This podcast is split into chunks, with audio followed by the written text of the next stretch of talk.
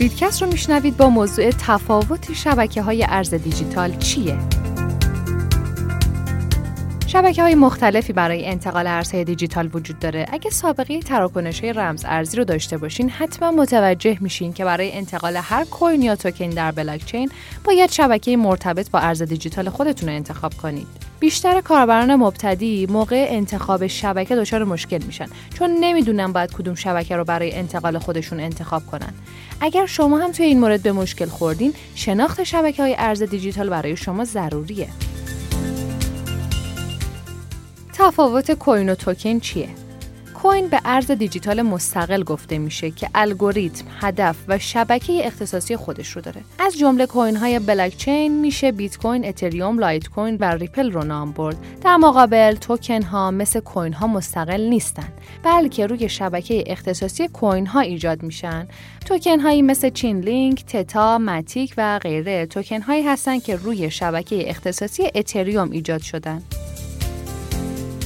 مفهوم کارمزد در بلاکچین چیه؟ بلاکچین فناوری غیر متمرکزیه که سرور مرکزی نداره و تراکنش های اون رو نودها در شبکه های خودشون تایید و در برابر انجام این کار پاداش دریافت می‌کنن. بر این اساس وقتی شما تراکنشی رو بر بستر بلاکچین انجام میدین، پاداش نودها به عنوان کارمزد از شما دریافت میشه. مقدار کارمزد هم در هر شبکه ارز دیجیتال با شبکه دیگه متفاوته به همین خاطر موقع انتقال باید به کارمزد شبکه ها دقت داشته باشیم. شبکه انتقال ارز دیجیتال چیه؟ گفتیم که هر کوین شبکه بلاکچین اختصاصی خودش رو داره. حالا این کوین ها می‌تونن برای ایجاد توکن بر بستر خودشون یک سری قوانین تعیین کنن. به قوانینی که شبکه های کوین برای ایجاد توکن وضع کردن استاندارد توکن گفته میشه. برای مثال وقتی شخصی تصمیم می‌گیره یک توکن جدید بر بستر شبکه اتریوم ایجاد کنه باید برای این کار از استانداردهای شبکه اتریوم پیروی بکنه.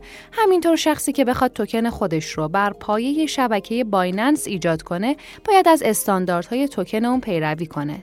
همین استانداردها باعث شده تا قوانین کلی شبکه های ارز دیجیتال در بلاکچین با هم تفاوت داشته باشند. به خاطر متفاوت بودن قوانین هر شبکه، استفاده از شبکه متناسب با انتقال هر کوین با توکن برای افراد ضروریه. خب خیلی ممنون و متشکرم امیدوارم مطالب براتون مفید بوده باشه تا بیتکست بعدی خدا نگهدار